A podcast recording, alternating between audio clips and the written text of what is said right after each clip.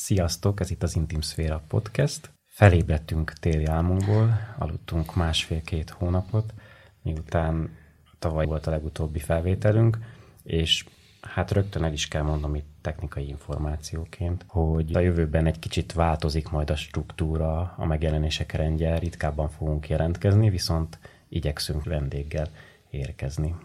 És ma is vendéggel vagyunk itt a podcastben, méghozzá Vadas Jánossal, kispapakóccsal, aki párkapcsolati tanácsadó és leendő mentálhigiénés szakember. Kérésünkre a következőképp fogalmaztam meg a szakmai krédóját, hitvallását. Azt mondja, hogy sok maszkom, szerepem, címem van még, de küldetésem csak megdolgozni azt a transgenerációs sorsot, amit egy férfi kaphat. Legyen szó személyes fejlődésről, férfi, apa, társ, férj, vagy szekember szerepekről. János 2016 óta kísér egyéneket és csoportokat folyamataikban, két gyermek édesapja és egy Waldorf óvoda alapítója. Szia, Jani!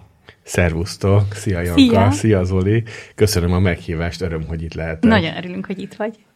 és köszöntjük a hallgatókat is, és tök jó, hogy itt lehetek. Azt még hozzátenném a bemutatáshoz, hogy Janival mi egyébként nagyon jóban vagyunk, volt már Insta élőnk is együtt, meg mikor is találkoztunk először? Pont beszéltük itt, hogy... Amikor még babát vártatok, Igen. a harmadik babátokat, akkor személyesen összefutottunk, mert egy meglepetéssel készültünk. Igen, Jani, Jani kijött hozzánk, akkor, akkor még Vácon laktunk, és kijöttél Vácra, és akkor így átadtad a kis csomagot, és így annyira megható volt, úgyhogy így, innen, innen datálódik az ismertségünk, meg Instáról. Tehát egyébként igen. onnan ismerjük igen, egymást, igen, és igen. ez ilyen tök nagy dolog egyébként, hogy ez a platform alkalmas ilyen Jó, hogy az Instán, kapcsolatok igen, hasonló gondolkodású, megértékrendű embereket tök jól össze lehet kapcsolódni. Igazi Insta barátság. Igen. Amúgy igen. hát mi másról beszélgetnénk ma, mint az apaságról. Úgy gondoljuk, hogy ebben a témában is rengeteg mondani való van, meg rengeteg kérdés. Szoktunk is ilyeneket kapni, még hogyha nem is kifejezetten az apaságról, mert nyilván inkább női témák jönnek elő a mi podcastünk, vagy akár munkásságunk kapcsán. Viszont úgy gondoltuk, hogy erről is érdemes egy kicsit néha a másik oldalt is megnézni, úgyhogy alapvetően három csoport vagy téma köré próbáltam összefoglalni a mai podcastet. Az egyik az apaság így a 21. században, tehát hogy mit jelent ma apának lenni, aztán az apa-anya kapcsolatok, ami nyilván a, a párkapcsolatnak egy, egy új szintje, és az apa minták, illetve apa szerepek alakulása. Nem fogjuk szigorúan tartani ezt a három meccéspontot, de ez mondjuk egy ilyen vezérfonál lehet. Jani, az az első kérdésem, hogy neked, neked mi a jó apa képed? Hát ez egy nehéz kérdés. Azért, mert hogy most ezt nem pisziskedésből fogom mondani, hanem inkább azért, mert hogy hajlamos vagyok, kicsit magamat figyelmeztetem, hogy ne abból a buborékból beszéljek, hogy akkor én egy nagyvárosban élő, sokat tanult, nem tudom én, kétgyermekes apuka vállalkozói minőségből beszéljek, mert ennél jóval szélesebb a világ, és sokkal sokszínűbb is, nagyon fontos kiemelni azt, hogy az apaság az egy kulturális kreálmány. Tehát, hogy ez koronként mást jelent, kontinensenként más jelent, kultúránként, vallásonként más jelent, és tök más mondjuk nagyvárosi apukának lenni, mint mondjuk egy természetközeli életmódot folytató családban apukának lenni, mások a körülmények, mások a kihívások, más a párkapcsolatnak a dinamikája, és más funkciókat kell betölteni.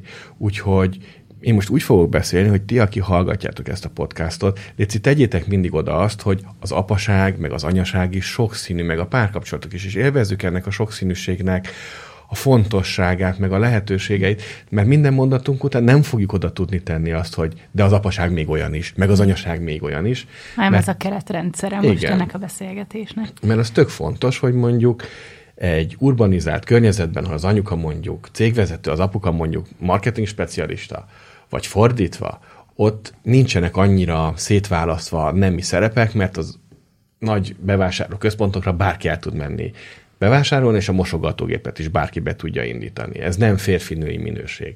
A sokkal érdekesebb, hogy hogy dinamizálja egymást egy párkapcsolatban egy férfi meg egy nő. De mondjuk, ha valaki egy tanyánél, vagy egy mezőgazdaságot vezet, vagy egy fenntartható ökoszisztémában él, hát ott lehet, hogy nem egy 50 kilós hölgy fog kimenni, mondjuk nem tudom, hány kilós bálákat rakodni, ami teljesen normális is érthető, hanem a srácok elmennek, földobálják a bálákat, amíg a csajok otthon vannak, és mondjuk ötösével, hatosával összeállnak, és mondjuk befőttet főznek ez is egymás kiegészítéséről szól, mert én azt gondolom, hogy férfi és nő között a szövetség a legfontosabb, és tök jó, hogy veletek beszélgetek, mert rajtatok látszik ez a szövetség, hogy párkapcsolatban is, meg szülőként is, meg ugye céges szinten is, hogy össze vagytok fonódva, és szerintem ez a lényeg. Ez a fajta szövetség, az a fajta különbség, ami egy pár között van, összeadva az mindig erő és többlet, ez meg tud jelenni nehézségként is, meg tud jelenni előnyként is, és amikor az apaságról beszélünk, akkor általában az a rákfené a dolognak, hogy azok a kulturális vagy vallási keretek, amiket kapunk generációsan a barátoktól, a szüleinktől, a nagyszüleinktől, a politikától, a médiából, vagy a reklámokból, vagy ha bemegy az ember egy plázába, az nagyon szűk kínzóan kicsi mozgásteret enged. És hogy kérek mindenkit, hogy vizsgálja fölül azt, amit kapott otthonról. Hogy tényleg ebben szeretne élni, mert ami jó, azt vigyük tovább, és az legyen rendben, az tök jó, tisztelettel, köszönjük, visszük tovább. De ami szűk, azt gondoljuk már újra. Jogunk van egyszerűen a saját képünkre formálni az apaságunkat, az anyaságunkat, a férfi és női minőségünket. Nagy szolgálatot teszünk magunknak is szerintem, meg a gyerekeinknek a azzal, hogyha ezt az önreflexiós munkát elvégezzük. Kevés erre az idő, nem támogatott működés, és széllel szembe jelent. Az van a kérdésem, hogy te coach lettél előbb, vagy apa? Nyilván most ez egy magánéletbe turkáló kérdés is, de azt hiszem, hogy a te esetedben ennél a témánál egyszer muszáj tisztázni. Már csak azért is, mert olvastam honlapodat, és azt írtad pontosan, hogy erős kiégéssel fűszerezett életközepi krízisbe vezéreltem magamat, és ez indított el azon az úton, hogy, hogy aztán te először coachhoz fordultál, aztán magad is ilyen képzésen vettél. Tehát az apaságnak volt ehhez köze a te esetedben? Volt, volt természetesen. Vagy hát természetesen, amikor a coaching iskolába jártam, és nagy hála a mesteremnek, Wiesner Editnek, akitől tanulhattam, akkor mindenki business coach akart lenni, mert hát akkor lehet cégekhez csatlakozni, akkor lehet vezetőkkel, te abban van a nagy pénz, a nagy karrier. Tökélethető rendben van. Nekem majdnem semmi kapcsolódásom nincs az ilyen nagy multikulturális. Sokáig dolgoztam ilyen környezetben, de valahogy ezt a nyelvet nehezen beszélem, és nem éreztem volna magam hitelesnek akkor, hogyha én most nem tudom én milyen nagyvállalati vezetőket kócsolnék. Viszont akkor született a Mimma, a kislányom, és nekem az alapvető képzettségem amúgy is tanár. Én onnan pedagógiát, fejlődés lélektant ismerem, és szeretem. A felmenőim között is vannak pedagógusok, és sokkal inkább tudtam kócsként őszintén csatlakozni ahhoz, hogy milyen apává válni, milyen szülővé válni, ez mekkora egy új nézőpont, és hogy az egész onnan indult, hogy én csak azt akartam megmutatni, ha elsősorban a haverjaimnak, mert tök egyedül voltam apaként, egy barátomnak se volt még gyereke akkor, hogy ennek van jó része is. Nem csak a szívás része van, hanem hogy apának lenni öröm, apának lenni érték. És ez is volt a kezdő motto, hogy apának lenni érték és élmény a nagyvállalati munkásságomban már én kiégtem, és egy nagyon jó új fordulat volt az önfejlesztés, a coaching, és hát aztán ezt építettem tovább, és így, hogy megszülettek a gyerekeim, így első kézből tudtam erről közvetíteni. És miért van az, hogy az anyasággal azért hál' Istennek egyre többet foglalkozunk, egyre többen foglalkoznak azzal, hogy kapaszkodót adjanak az anyáknak, vagy azt mondják, hogy elég vagy, vagy jól van ez így, vagy hallgass az ösztöneidre az apákhoz, az apákról. Nagyon-nagyon kevés szó esik. Nagyon kevesen vagytok, akik akik az apákkal foglalkoznak kifejezetten, meg az apasággal. Nekem van egy olyan gondolatiságom, és ez egy megdönthető vélelem, mondjatok ellent, mondjátok, hogy én ezt rosszul gondolom, hogy volt egy női minőség, legyen ez mondjuk a, most induljunk ilyen nagyon szűken a zsidó-keresztény hagyományon alapuló európai kultúrkörből, hogy volt egy női minőség, erre jött egy női emancipáció, tehát tudom úgy nézni, hogy ennek volt egy tézise, meg egy antitézise, és a nők szerintem már, de mondjátok, hogyha tévedek, úton vannak a szintézis felé, hogy ezt a két fékpontot valahogy magukban a sok önreflexió munka és társadalmi pozíciók új meghódításával szintetizálják, hogy meglegyen a, az a fajta női minőség, ősi női minőség találkozon egy modern működési lehetőséggel, és ez egy nagyon szép folyamat.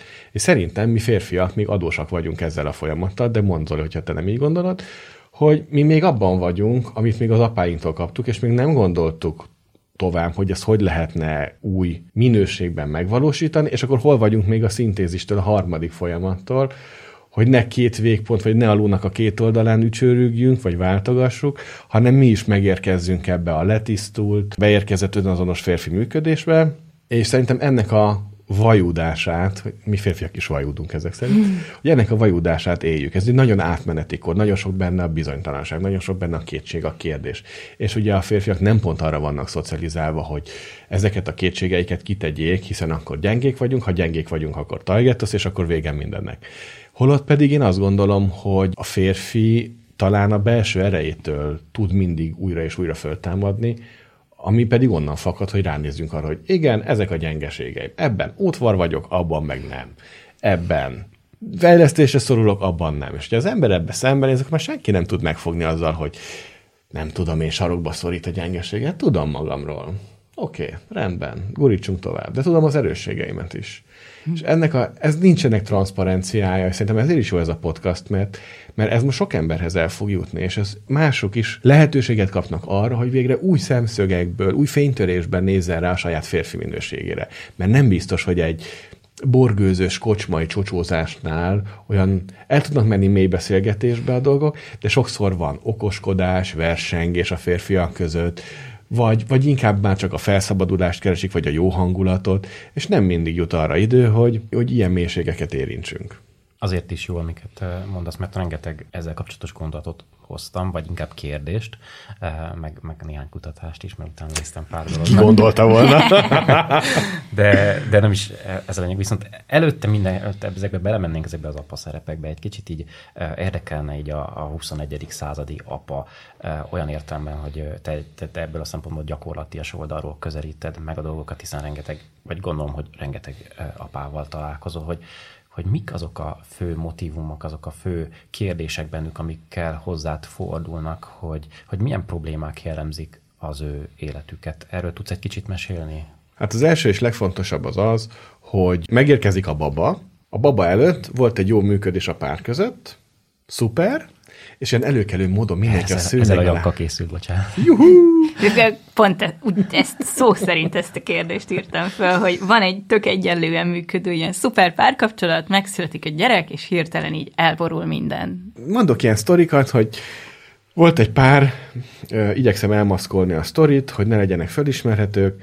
Az a lényeg, hogy ők marha jó ivó cimbik voltak, egy fiú meg egy lány, iszonyú sokat bulisztak együtt, nagyon nagy felszabadulás volt mind a kettőjüknek a gyerek nélküli párkapcsolatban, fiatal, felnőtt minőségükbe, koncertről koncertre, nagyon édesek voltak viszonylag eltérő habitusúak voltak. A lány egy ilyen német gyökerű családból jött, ahol minden élére volt állítva, kiszámolva a pénzek, a magatartás, ki mikor kell, ki mikor fekszik. Nagyon kötött. És a fiú meg tudod, ez a ilyen latin típusú, föl a gallér, napszecsó, izé, és ez a lánynak nagyon jó volt, mert ugye sokat oldott rajta a srác, a fiúnak meg nagyon jó volt, mert nagyon kiszámítható és biztonságot adó volt a lány. És ez egy nagyon jó párkapcsolatot hozott, amikor megjött a baba, ugye akkor mindenkinél bekapcsoltak az ősi ösztönök, hogy hát a gyereket nem lehet úgy, és akkor élére állítva, és akkor csak ennyi perus, meg csak annyi altatás, meg nem tudom micsoda, meg hogy a pénzt be kell osztani, középtáv, hosszú táv, hirtelen költség, nyugdíj megtakarítás, és a srácok meg ilyen, tudod, ezek ilyen tájékoztató jellegű dolgok voltak, hogy akkor, hát jó, most akkor veszek egy autót, de hát most, érted, hát most nyárra kell legyen, meg nincs teteje, nem? És akkor ez elkezdett ilyen borzasztó feszültségeket szülni a kapcsolatban. Hirtelen nem ahhoz a szabályokhoz maradtak lojálisak, amiket régen egymással kötöttek, hanem ugye bekapcsoltak, hogy hát ez így kéne mert az úgy jó, mert az szolgálja a gyerek érdekeit. És hirtelen nem magukra reflektáltak, hanem ugye meglátták az opozíciót, és akkor ebből feszültség keletkezett. Ez például nagyon nehéz a 21. századi apákkal, hogy mikor váltok át a fiatal felnőttből apává. Mik azok, amik lemondással járnak, nem élhetem tovább azt az életformát, amit addig éltem. Hogy találom meg az örömöm az új életembe a régi mellett? Nem hozzáférhető a feleségem nőként. Ugye ez a szexet jelenti, ami ugye csomószor érthető. Ti is beszéltek egy csomószor a magyar ö, medikalizált környezetről, a szülések nem úgy mennek végbe, hogy tisztelik az édesanyja testét, meg a, úgy nyúlnak hozzá, hogy engedéssel, figyelemmel, háborítatlanul, és nagyon sok olyan kliensem van, aki a gátsebbe miatt, vagy más traumatikus élmény miatt nem tud már úgy viszonyulni a szexhez, legalábbis abban a rövid időben, ami rövid, hát hat hónap, egy év, vagy mondjuk csomó nő arról számolt be, hogy kicsit a, a gátsebb az olyan, mint a bölcsesség fog, hogy jön az időjárás, meg fájdul, így működik. Tehát, hogy és ugye a fickók egy csomószor erről fogalmuk nincsen. Nem. Nekem sem volt egy csomó idő, hát honnan lett volna. Ez egy közvetés, hogy igen, tehát hogy volt egy, egy, egy felszabadult nő, egy felszabadult igen. párkapcsolat, és hirtelen átlépünk abba, hogy mondjuk kijön a, a szülésből, vagy a, a kórházból a szülés után egy adott esetben traumatizált nő, vagy, de hogyha csak a szül, tehát azt nézzük, hogy egy szép szülés van, nyilván ott is lehet egy csomó minden, ami utána tényleg fáj, tényleg idő kell, megengedés kell, nem tudom. Tehát, hogy ez egy folyamat, adott esetben nagyon nehezített folyamat, hogyha tényleg traumák voltak, és hosszú időn keresztül húzódhat az, hogy az ember retteg akár a behatolástól, vagy bármi. És De ez nyilván egy tök új helyzet. Traumák, mert anélkül is, hát ez hát egy, ez egy hatalmas esemény egy pár életben. Főleg, hogyha első gyerekről beszélünk, de szerintem még nem is kell lekorlátoznunk első gyerekre, de az első gyerek az biztos, hogy egy ilyen cezura a, a pár életében. És hát azt, azt szerintem mi is megéltük, meg ebben szerintem benne van azért a férfinői különbség, vagy legalábbis én azt hiszem, hogy azt másként éltem meg, mert a Jankának volt kilenc hónapja, hogy ez így fizikailag tudatosult már benne, hogy hát itt, itt aztán valami teljesen más élet következik. Én meg arra emlékszem, hogy, hogy a kisfiunk rám mosolyogott, miután megszületett 20 perccel később, és, és így, és így hát hú, hát itt egy új élet kezdődött, és akkor ott egyrészt nyakon öntött a boldogság, másrészt meg a, a megilletődöttség is, hogy hú, és, és mindezt úgy, lesz. hogy Zoli végig bevonódott volt a várandóságban is, a szülésnél is, végig ott volt, és mégis, de most mondod, hogy volt kilenc hónapon felkészülni, de nekem is ugyanúgy jöttek nyilván olyan dolgok, mikor mondjuk először mentem boltba úgy, hogy, hogy, hogy ott volt, nem tudom, a kéthetes baba, és akkor így rájöttem, hogy ja, hogy akkor most így boltba se fogok csak úgy leszaladni, anélkül, hogy magamra kötném a gyereket, és nem tudom, meg kéne nézni, hogy előttek a kiltevít. Tehát, hogy, hogy amikor így realizálódik, hogy hú, akkor most mindig itt lesz. és volt rá kilenc hónapom, de még akkor is. Ezek ilyen ott utána folyamatos felismerések. Igen, a, a Will Smith mondta egyszer, hogy az hogy lehet, hogy bemész egy elektrotechnikai üzletbe, veszel egy tévét, és kapsz hozzá egy 200 oldalas leírást, és amikor viszont megszületik az első gyereket, hazamész, és mit adnak hozzá leírásnak? Semmit. és akkor itt az hogy lesz most, kérem szépen? Tehát, hogy, hogy, hogy, hogy, tök aranyos, meg cuki, meg puha, meg jó szaga van, de hogy ezt nem viszi vissza senki. Ez a, ez a srác, ez itt, itt fog velünk lakni. Igen. Ez itt marad örökre. Jézus már, mi lesz velünk? Igen. És akkor hagyján ugye a szex, ami ugye nehezebben hozzáférhető, ugye, és akkor ez a legtabubb téma, hogy egy férfinak a szex az általában a behatolás, és hogy annyi más módja van még, és akkor ezen egy kicsit ezt újra pörgetni, hogy ja, hogy az is szex, hogyha kicsit így vagyunk, vagy az is szex, hogyha itt egy kicsit beengedjük a gondolatiságunkba a keleti filozófiákat, a tantrát, meg nem tudom, az is szex, az is szex. A másik hatalmas probléma az anyagiak, meg a pénz, hogy az apukák megőrülnek, most kell két állás, most kell kocsit venni, nagy lakást venni, mindent. Én még sose láttam három hónapos kisbabát, aki azt mondta, hogy kicsi a garzon, most kéne egy négy szabás.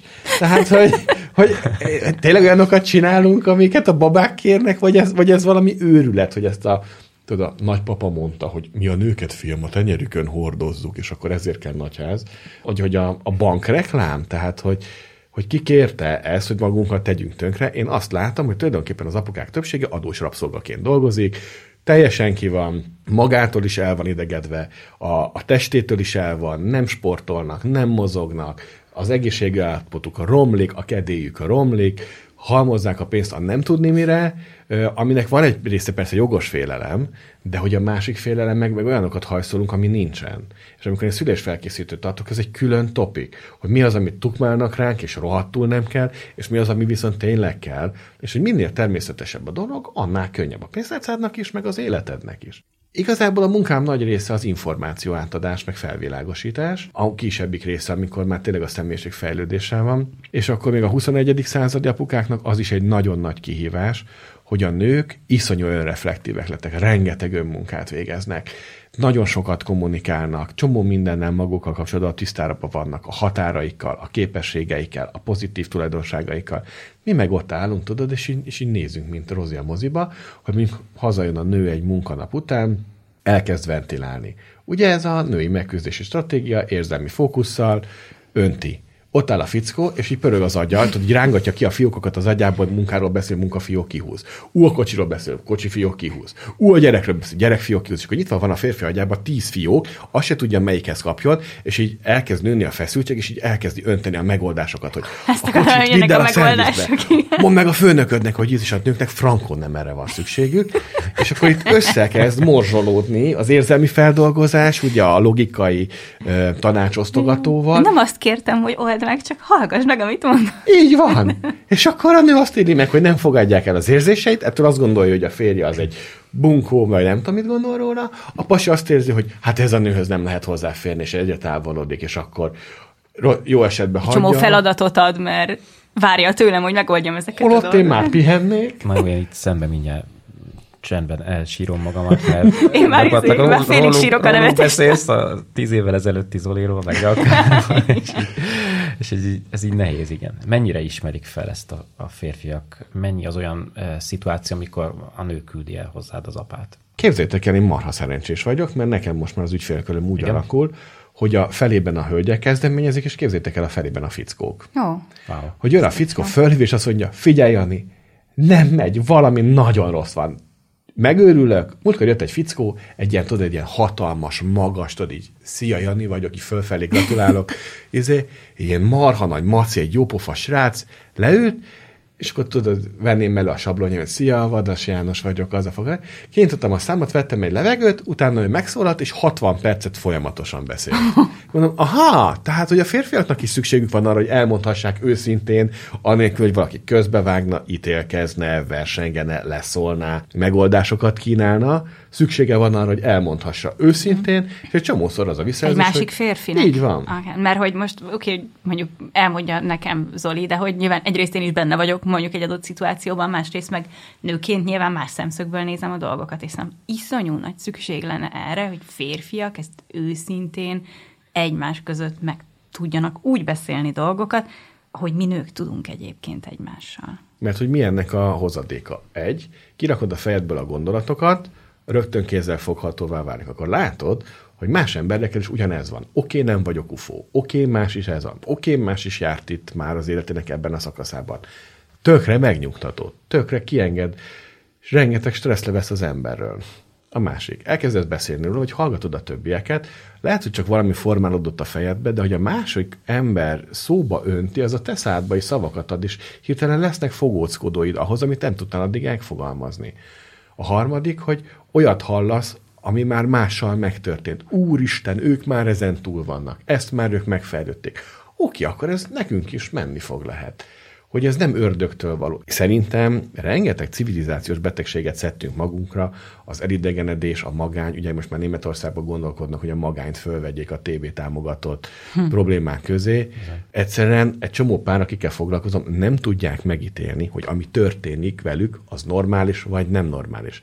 Legyen szó gyereknevelésről, egy kisebb balesetről, a láz, a láz mint betegségnek a tünete, meddig normális, ez ne, nem kapcsolódunk sehova, ilyen kicsi szigetekben élünk, és ez nagyon embertelen, és nagyon szükség lenne a kapcsolódásra, hiszen az ember az egy borzasztóan szociális lény, átérezzük egymás érzését, a férfiak is, és pont ettől vonjuk el magunkat, attól, hogy nem tudom én, kiköltözünk, családunktól, barátoktól jó messze valami hatalmas házban, mert hát gyerek született, és most nagyon kellett egy rohadt nagy ház. Vagy attól, hogy a munkahelyen is csak pörgünk idő, nem tudunk kapcsolódni, vagy nagyon szakmailag, az emberből igazából a humánum veszik ki lassan. Tehát, hogy így ezzel rohadtul kéne foglalkozni. Annyi, annyi gondolatot kapcsolódik egyébként ahhoz, amit az előző beszélgetésünkben az evolúcióbiológus professzorral beszéltünk, arról, hogy az ember az milyen hiperkooperációs lény, és hogy tényleg az ősi társadalmakban,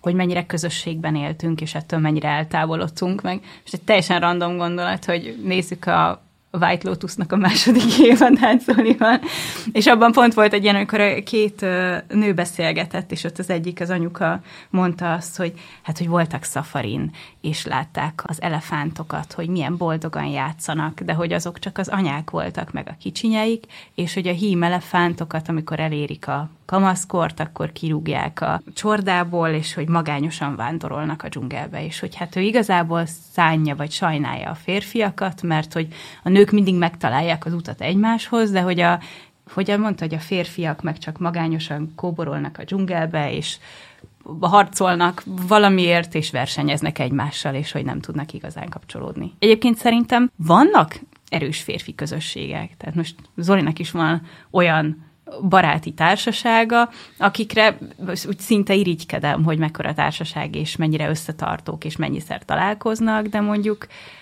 azt így, be, ezt így elmondhatom, hogy olyan nagy érzelmi beszélgetéseitek nincsenek, ez nem erről szól annyira. Nem ezekről a mélységekről, amikről nem most így beszélünk. nagyon ritkán és kivételesen. Igen. Már pedig mondjuk, ha meg én találkozom a, a barátnőimmel, akkor meg nyilván itt az van, hogy a végletekig mindent tudunk egymásról, és órákon keresztül tudunk. És nyilván ez, ez valószínűleg ez minden nővel így van nagyjából, vagy jellemzően férfi és női a, Az a dolog. kérdésed, hogy lesznek-e baba, baba papa klubok? Akár igen. Tehát, hogy hol, hol találják meg a férfiak ezt a közeget? Megtalálják? Van rá útmód, vagy ezt, ezt, ezt mindenkinek magában kellene kifejleszteni? Hát ez egy um, nehéz kérdés. Azt, az jól látszik, akár az Instán, hogy egyre több a női kör. Női szertartások, női rituálék, beavató szertartások, ilyenből most már elég sok van, úgyhogy a nők meg tudják találni azokat a fórumokat, akikhez érdemes csatlakozni. Tök jó. Ez nálunk még formálódik. Nyugaton erre már több jó példát lehet látni. Itthon is vannak egy-kettők. Én most nagyon gondolkodom azon, hogy szervezek férfi elvonulást, de hogy ez egyelőre még, még nehéz, mert hogy sok férfi gondolkodik még úgy, hogy hát nem látja a hasznát ennek a dolognak. Szép lassan alakul a dolog. Most a Zsófival, a feleségem a Zsófi, csinálunk pároknak ilyen párkapcsolat megerősítő szertartást. És amikor oda eljönnek a férfiak, és találkoznak másik férjekkel, apukákkal, mind nagyon jól érzi magát. Úgyhogy egy lassú formálódásnak vagyunk a tanúi. Látok én is magam előtt olyan köröket, ahol férfiak tudnak egymással találkozni, de hogy bőven elbírna a piac még jóval többet, Hát igen, ez formálódik, most ennyit tudok mondani. Idő kell. Egy picit a férfi körökhöz muszáj ezt most ide felhoznom, hogy vannak például online nagy férfi közösségek, vagy olyan férfiak, akik a fiatal férfiakhoz beszélnek, de hogy ez nem feltétlenül egy pozitív dolog. Tehát azt látom, hogy nagyon-nagyon el tud csúszni olyan irányokba az ilyen jellegű kommunikáció, lásd az Andrew Tate ügy, Igen, szóval, hogy így ő is kiket céloz meg a fiatal férfiakat. Ezt egy kicsit és, teszed a hallgatóknak is. Hú, néhány mondatban foglaljam össze. Ez egy, hú, annyira én se vagyok mélyen ebben a történetben, de hogy őt most tartóztatták le Romániában, hová azért költözött, mert hogy bízott abban, hogy a korrupció ott olyan, hogy nem fogja utolérni a, a törvény keze, de nyilván egy csomó nyilván, most ez így hangzik, hogy nyilván, de hogy amúgy nőket futtatott, ilyen online kamerás történetekben vannak abúzus vádak is ellene, vagy szexuális erőszak vádak is ellene, de hogy annak ellenére, hogy, hogy ilyen dolgok vannak, nagyon nagy tömegben tudta, vagy tudja megszólítani a fiatal férfiakat egy olyan férfi képpel, ami arról szól, hogy bármit elérhetsz, amit akarsz, és neked is lehet sportautód, meg nem tudom, ha befektetsz az én alapjaimba, vagy az én cégembe, vagy nem. Tehát, hogy nyilván egy nagyon nagy biznisz van mögötte, de hogy mindezt olyan toxikus irányból megközelítve, ami pont azt a férfi képet veszi célba, hogy de férfiként felsőbbrendű vagy, és a nők arra vannak, hogy alárendeltek legyenek, stb. stb. Valamit olyan szempontból jól csinált, hogy meg tudott szólítani, és el tudott érni nagy tömegben fiatal férfiakat, mert a másik oldalról felhívta a figyelmet, vagy, vagy megértést tanúsított az ő jelenkori problémáik iránt.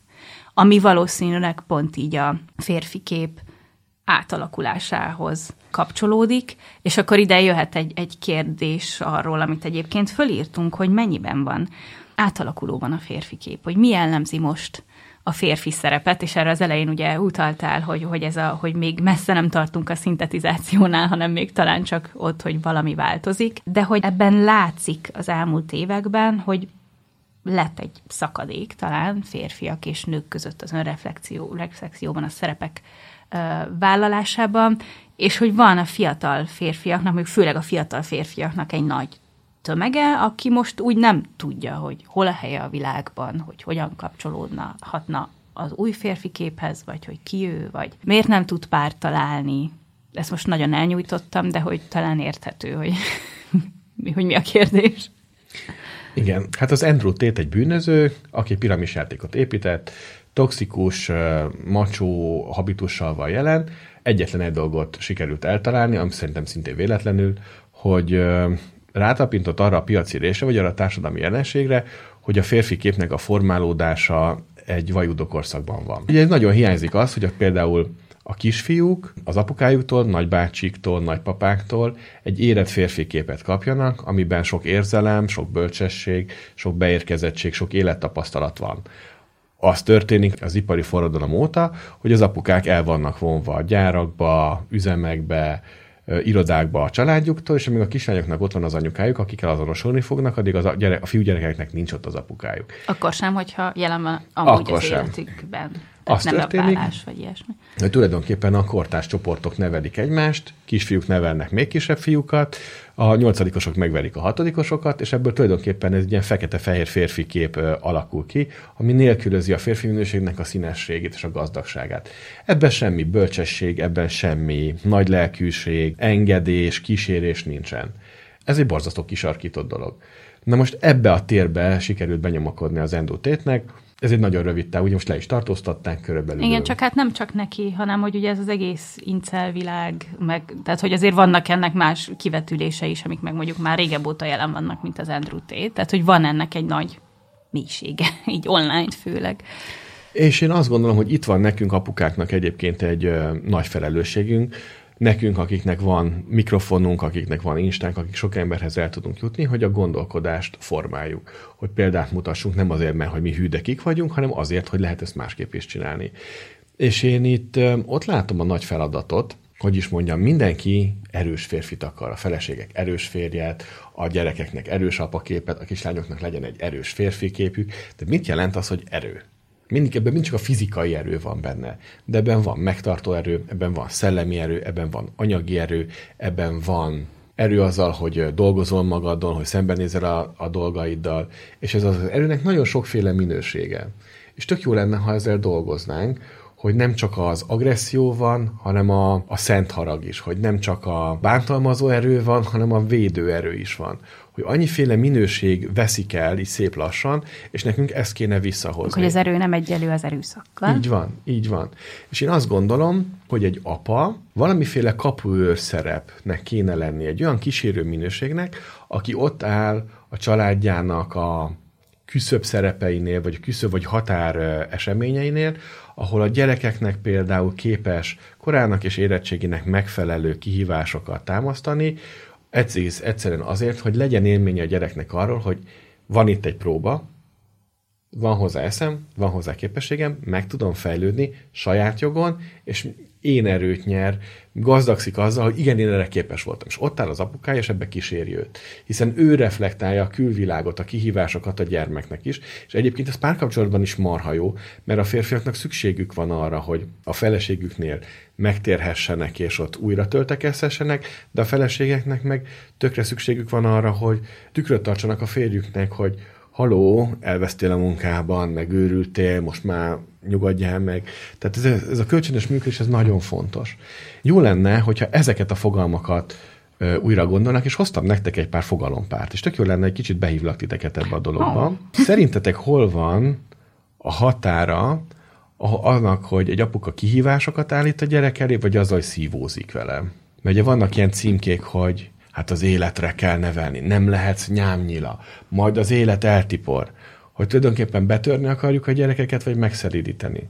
Mondok egy nagyon egyszerű példát, volt egy haverom, meghallotta, hogy Waldorf óvodát alapítok, és akkor mondta a maga véleményét, hogy hát ez hülyeség, ő soha nem adná a gyerekét Waldorfba, oda bénák meg a budjantak járnak, és hogy nem neveli az életre. És akkor azt elgondolkodtam, hogy mire kell nevelni, tehát, hogy, hogy ez kicsit ez a betörés megszerítés, hogy mert ne, nekem kell a gyereket megaláznom, megtörnöm ahhoz, hogy ő majd ellenálló legyen az életben, pont fordítva gondolom. Én azt gondolom, hogy, hogy az otthon az a fészek, ahova meg lehet térni, ahol lehetsz az, aki vagy, ahol erőt gyűjthetsz, és ha ezek megvannak, utána ki tudsz menni a világba, és utána tudsz erős lenni, Na de honnan töltekeznél fel, hogyha nem mm. otthonról? Igen, mert ott gyűjtesz valami erőt. Hát persze, ahhoz, ott vagy elfogadva nincs nagyobb gyógyító dolog, mint hogyha az embert elfogadják úgy, ahogy van. A Seje János mondta, a legnagyobb stressz az ember életében, ha nem lehet az, aki egyébként ő lenni akarna. Most ki vagyok én, hogy én törjem meg azt a gyereket? Hát én, hadd legyek én az, aki én ott megtámogatom, fölruházom azzal az erőt. Már pedig fiam, te erre képes vagy. Már pedig te lányom ezzel meg tudsz küzdeni. És akkor hajrá nyomassuk, menjetek előre, és nem azért mondom a négy évesemnek, meg az öt évesemnek, hogy ugye tetszik maga után elpakolni az étkészletet, mert hogy ugye meg akarom malázni, hanem azért mondom, mert tudom, hogy képes rá. És amikor megteszi, vagy mondom, hogy Samuka, hát hogy most föl tetszik öltözni, ugye uram? Hmm. És akkor föl, föl tudod venni a kabátodat? Igen, föl tudom, és akkor még ő büszke magára, hogy föl tud egyedül öltözni.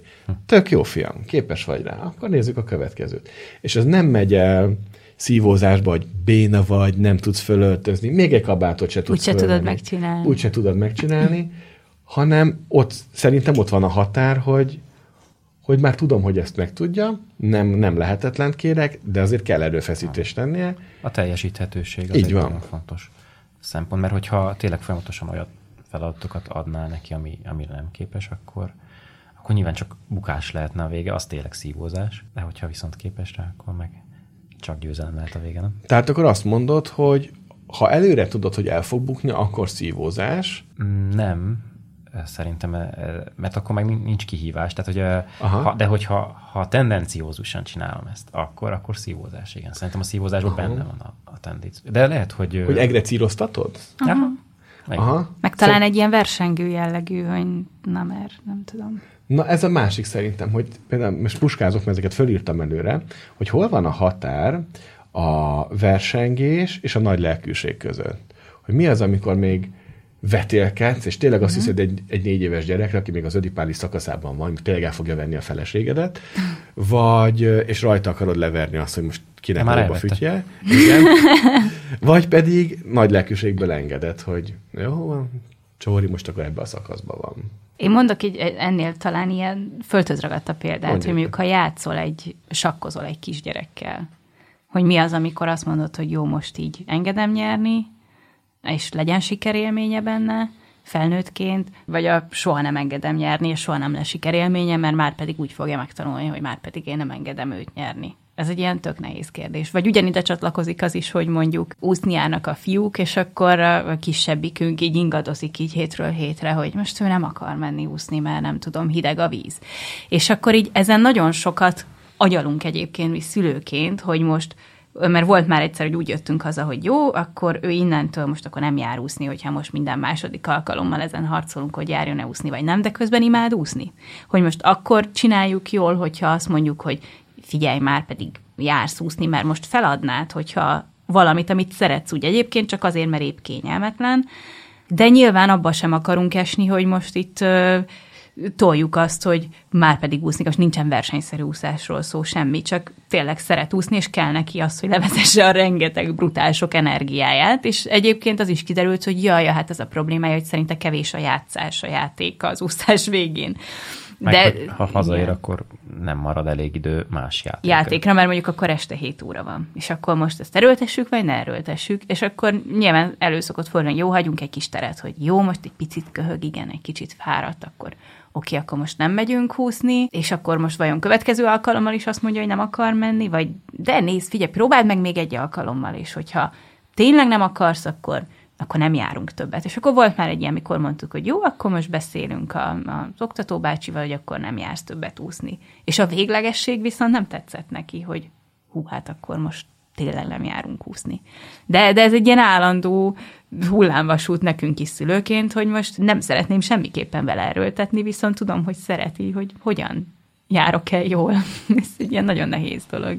Szerintem ez egy annyira jó kérdés, ez, ebben nagyon sok minden van. Egyrészt szerintem itt nagyon fontos a férfi önismeret, meg a nő is nyilván, hogy észreveszed de hogy a saját gyerekkori traumáidat akarod el leverni a gyerekeim, már pedig úszni fogsz, mert pedig az jó tesz, azért, mert nekem van egy meghiúsult, nem tudom, úszókarrier vágyam, és akkor azért nyomatod, mert hogy ő váltsa be azt, Ez lehet egy egyik szenárió. A másik, hogy mondjuk inuit eszkimó vagy, és mondjuk rohadtul van tétje annak, hogy ha gyerek beleesik a vízbe, akkor elér a következő jégtábláig, vagy egy Igen. budapesti belvárosban élsz, és nincs tétje annak, hogy hogy most megtanul leúszni, mert hogyha inuit eszkimó vagy, akkor lehet, hogy tényleg egy kicsit érdemes szigorúbbnak lenni, mert nem biztos, hogy egy kétfokos vízben olyan nagyon sokat kéne lubickolni, plusz-minusz karcárnyú delfinek. Még Budapesten, hát most nem akar úszni, hát akkor nézzük meg, hogy mihez van inkább kedve. És megint ott egy önismereti kérdés, hogy most tényleg csak kvázi lébecol, kényelmeskedik, vagy izé, Igen. vagy van egy ilyen komoly, kvázi komoly indok, ami az ő szempontjából tök komoly, hogy nem marad ideje játszani. Tehát szomorú lesz. A szomorúság árán kár szívózni vele, mert akkor csak az úszást is jobban megutálja. Akkor azt mondjuk, hogy figyú, akkor egy héten egyszer úszunk, vagy gyere el velem úszni, és akkor én ott brügölök, te pedig nem tudom, mit csinálsz, úszol, és akkor a hét többi napján meg tudsz játszani, és egy után rászokik. Úgy tudok csatlakozni ez a sztorihoz, hogy én ugye most már egy ideje kungfuzom, és a mimát is elvittem kungfuzni. Ugye egyensúly, fókusz, erő, ez kell a kis mozgásfejlődésükhöz is, és ebben mind megvolt. És akkor nagyon szerette, tehetséges is volt az edző, és azt mondta, hogy ritkán lát ilyen fókuszált gyereket, és egyik nap azt mondta az edző, hogy hát nyugodtan próbáljátok ki az erőiteket, és adott nekik egy ilyen marha nagy ö, szivacsot. És ott a Mimma szó szerint vette a dolgot, és, és beleadott mindent, és mind a tíz ujjáról leverte a bütyköt. Ó. És amíg ugye nem értem oda, addig nem volt semmi. Amikor meglátott, és ugye kiderült, hogy ömlik a kezéből a vér, akkor elsírta magát, és tíz napig tartott, mire begyógyult, nyilván nem volt kedve menni, és utána se. És akkor az egy tapasztalat nekem és a Zsófinak saját önismeretből, hogy ha valamit fölad az ember, az később nem jó. És akkor vissza, visszacsatornáztuk a mimát, ugyanakkor nem talált vissza már, nem találta meg azt a lelkesedését, meg most kezdte a sulit, és a kettő lett, hogy sok volt. Mm. Az edző tök partner volt, nem erőltette, nem pushingolt, azt mondta, légy az asszisztensem. És akkor nem kellett edzenie, cserébe meg volt tisztelve, hogy ő az, aki adhatta a többi izét. És így sem talált vissza. Uh-huh. És amikor így sem talál vissza, akkor azt mondtuk, hogy jó, akkor ennek most nincs itt az ideje. Ez nem azt jelenti, hogy soha többet nem kungfuzik. Én kungfuzom, látja rajtam, hogy nekem ez jó. Ha akar, visszatér. És nálunk a kungfu az nem, nem létkérdés. Tehát neki nem, nem a gettóban lakik, hogy most holnap késelés miatt neki most önvédelmet kéne tanulnia. Van benne öröm, nincs benne öröm. Ne öljük ki az egy gyerekből az örömet, a kíváncsiságot, mert szerintem onnantól zsarnokság, Igen. hanem ha meghagyjuk az örömét, meg a kíváncsiságát, akkor viszont meghagyjuk az önfejlődését, akkor viszont ő fogja tudni jelezni, hogy ő most visszamenne. És hogyha ezt meghagyjuk neki, akkor Igen. bízhatunk benne szerintem. Igen. Az a nehézség szerintem, amikor így két, inkább úgy mondom, hogy két jó között ingadozik a gyerek. Tehát így szereti az úszást is, de a játékot is, és Igen. akkor rajta látod, hogy jó, a következő héten meg már nem tudom, amikor azt mondtuk, hogy akkor jó, akkor nem kell járni, akkor meg megbánja, hogy jó, azért mégiscsak elmenne, na, és akkor jó, semmi gond, menjél el, nézzük meg, akkor megint, hogy tetszik-e, és akkor mondjuk most megint tetszik. Pont azért nem akar az ember ilyesmibe beleesni, hogy hogy bármit is erőltetek, mert, mert nyilván nem akarom azt a gyereknek, hogy azért meg nálunk, én azt érzem például, hogy nálunk nincsen ez a nem kiélt dolog, hogy na, akkor most azért járjon, mert mit tudom én, én akartam úszani, én egyébként utáltam úszni, tehát hogy én tökre megértem, amúgy, hogy tökre megértem, ha nem akar menni, valószínűleg ez is benne van. Szóval ezek ilyen érdekes dolgok. Ugye a szülőknél az mindig fölmerül, hogy, hogy bátorság, vagy felelősség, meg nem tudom mi micsoda. És hogy a, én is a Bruno Bettelheimnél olvastam, az elég jó szülőbe, hogy tulajdonképpen, amikor is az a férfiak imádják tudod, ezt a felelősség, hogy meg a kötelesség, hogy minek kell megfelelni, meg ezek a standardok, meg a zsinórmértékek, hogy tulajdonképpen a saját gyávaságunkat bújtatjuk el az ilyen társadalmi kondíciók mögé, hogy már pedig azért kell úszni, hogy ahelyett, hogy bátrak lennénk, és azt mondanánk, hogy fiam, lányom, megkínálok azzal a helyzettel, és hagyom, ahhoz bátorság kell, hogy ráhagyj egy gyerekre, hogy bízzen egy gyerekben, egy kicsi gyerekben, hogy ő meg tudja ítélni, mm. hogy neki mi az, ami hogy adjon visszajelzést magára, én azt elfogadom. Mert nem biztos, hogy olyan kimenetel lesz a dolognak, amivel én tudok mit kezdeni, vagy tudom kontrollálni. És ennek a kontrollnak az elengedése, ez szerintem egy nagyon nagy dolog, amit a férfiaknak meg kell fejlődni. És ez nehéz dolog, ez nem könnyű, hogy olyan dolgokba merjen beleemelni az ember, aminek a kimenetelével nincs tisztában, vagy nem tudja, mi lesz a vége, az ma egy ilyen kevés rizikót tűrő társadalomban nagyon nagy feladat. És akkor ezen még csavarok egyet, mert ez most jutott eszembe, hogy kell, vagy lehet-e különbséget tennünk nemi szerepek között, mármint kislány és kisfiú között. Tehát, hogy mondjuk uh, itt van az úszóhelyzet, most a kisfiúnknál kitartóak vagyunk ebben, de vajon, vajon hogyha a kislányunknál fordulna elő hely, ilyen helyzet, akkor, akkor is ilyenek lennénk, Janka? Nem tudom. Mondjuk én azt értem, hogy szerintem ránk alapvetően az jellemző, hogy, hogy ha valamit megtanul az ember, mondjuk három gyereknél, de már kettőnél is az az, hogy mindegy gyerek más, és uh-huh. tök mindegy, hogy azt gondolod, hogy ugyanazt adod nekik, olyan szinten más a személyiségük, a hozzáállásuk, a, nem tudom, még az étkezésük is, hogy én azt gondolom, hogy mindegyiküket figyeljük, hogy mi az, ami rá jellemző, vagy amiben ő jó, vagy amit szeret, vagy amit Igen, élvez. az apa mintához mégis inkább azt kötött, hogy következetes, mondhatni szigorú, odafigyelő, vagy nem tudom, hogy mm. szerető, de hogy egyenlően kezeli a dolgokat. Hát lehet, hogy ezt magad miatt kérdezed, nem? Lehet. Jó, ez, ez, ez igaz. Hogy a Magam miatt kérdezem? Mert hogy azért az egy, az egy nagyon érdekes dolog az apa kép kapcsán, és egy picit rátérhetünk erre, ez is benne volt a kérdések között egyébként, hogy amit végül Zoli feltett, hogy apaként más-e a szerep, hogyha egy kislányról van szó, vagy hogyha kisfiúról van szó, mást jelente akár ugyanaz a férfi kép, vagy ugyanaz az apai hozzáállás, és szerintem ez mondjuk nálunk is sokszor téma, hogy ott vannak a fiúk, ők nagyon közel vannak egymáshoz korban, és most megszületett a kislányunk, és nyilván van ebbe egy ilyen, egy ilyen állandó kérdés, hogy úristen, most akkor ez a fajta szerelem, amit mondjuk én a fiúk kapcsán megéltem, és Zoli meg most nyilván a fiúkkal is, de hogy a kislányunk kapcsán meg, tehát lát, ez tök normális, hogy hatványozottan van ez, hogy úristen, a kis hercegnő. Szerintem ezért tetted fel ezt a kérdést hogy lehet, hogy vele sokkal engedékenyebb lennél. Hogy... Zoli, ezért tetted fel ezt a kérdést? Le, lehet, nem tudom, akkor tudattalanul tettem fel. Nem, inkább azért tettem fel, mert tudom, hogy neked is lányod és fiad is uh-huh. Meg úgy alapvetően így az apa, apasághoz, nem tudom, így hogyha a történelmi időkre visszatekintünk, ugye akkor hát a híre, nap így Janka mondta, hogy hát minek nézegetek ilyen Google-ben, mondtam, hogy én beírtam híres apák és fiaik, vagy gyerekeik dolgot, és hogy így, így mi az, amiket feldob a Google, hát ilyen, ilyen vagy ilyen mostani korabeli apák, vagy, vagy hát a nagy történelmi személyiségek, amik viszont persze, hogy le vannak szűkítve a férfiakra, hiszen hát férfi uralkodás zajlott, nem, nem a férfi, nem a lánya követte a trónon, hanem hát nyilván mi, mi jut eszünkbe Darius és Xerxes, meg izé, Cézár és Augustus, meg hát sorolhatnánk akár a magyar történelmből is a, az apa-fia példákat. Szerintem ennek egyszerre van is jelentősége, meg nem is nagyon. Mert nemtől függetlenül mindegy, hogy valaki lány vagy fiú, az nagyon fontos, hogy önazonosan tudjon nevelkedni, hogy a saját képességeihez kapcsolódjon. Sokkal kevésbé fontos az, hogy most valaki milyen, hogy most barna hajú vagy, milyen vallású vagy, milyen nemű. Az a fontos, hogy, hogy jól csinálta valamit, tud teljesíteni, megélheti ilyen magát, az érzéseit, ez sokkal fontosabb. És ilyen szempontból tökre odafigyelünk mi is arra, hogy a kislányomnak is azt mondjuk, hogy jól csináltad, képes vagy rá ne csak azt mondjuk, hogy szép vagy, meg nem tudom csoda. Ezeket a vagy típusú mondatokat, ezeket én dobom, tehát hogy ez a személyiségre megy.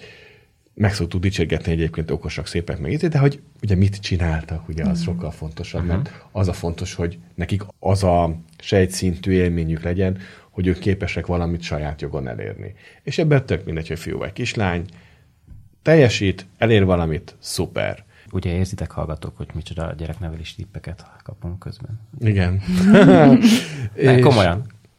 És szerintem ez fontos egyébként, de ezt, szerintem ez felnőtteknél is nagyon fontos, például párkapcsolatban is, ugye ezek a nagyon identitást érintő mondatok, hogy nem tudom én miért, merte mindig, merte soha, béna vagy, ilyen vagy. Ezeket Ú, amikor már... már mindig meg a soha elhangzik, az már igen. Föláll az embernek a szőre kezén. Én szoktam sajnos, de nyilván, hogyha ez a minta, akkor ösztönösen meg ez ez jön elő. Bocsánat, most itt közbeszúrok, hogy ugye az apaságra visszatérve, hogy ugye Engem, ami most így meglepett így a, az adásra készülve, az, hogy a biológiailag egyébként, hát ha csomószor év, hogy hát a biológiailag az apának az a feladat, hogy nem tudom én, mamutot vadászom, meg kaját szerezem, meg tudom én. És közben meg, hogyha ha valósan megnézzük a biológiai kutatásokat, akkor mit látunk? Azt látunk, hogy megszületik egy gyerek, akkor az apának csökken a tesztoszteron szintje, tehát ezt kutatások kimutatják, nő az ösztrogén szintje, odaadóbb lesz. Tehát, hogy amit mondasz, hogy sejt szinten az apák alkalmazkodnak ehhez képest meg társadalmilag mi van, az van, hogy a 19. század második felében jelentek meg az első ilyen gyereknevelő könyvek, és száz oldalakon keresztül egy bötű nincs az apáról. Tehát konkrétan nem szerepel benne az apa szó, ami azért így megdömbető ehhez képest, hogy mostanra eljutottunk így a 21. század elejére az, hogy, hogy egyes rétegekben az apáknak felvetődik az, hogy hát egyedülen kell kivennem a, a gyereknevelésből. Most az is, hogy mi, ez mit jelent, az, az is egy zárójel, de hogy, de hogy felvetődik ez, hogy egyenlőnek kell lennünk ebben, az valamilyen szinten egy, egy meglepő társadalmi gyorsasággal lezajló folyamat.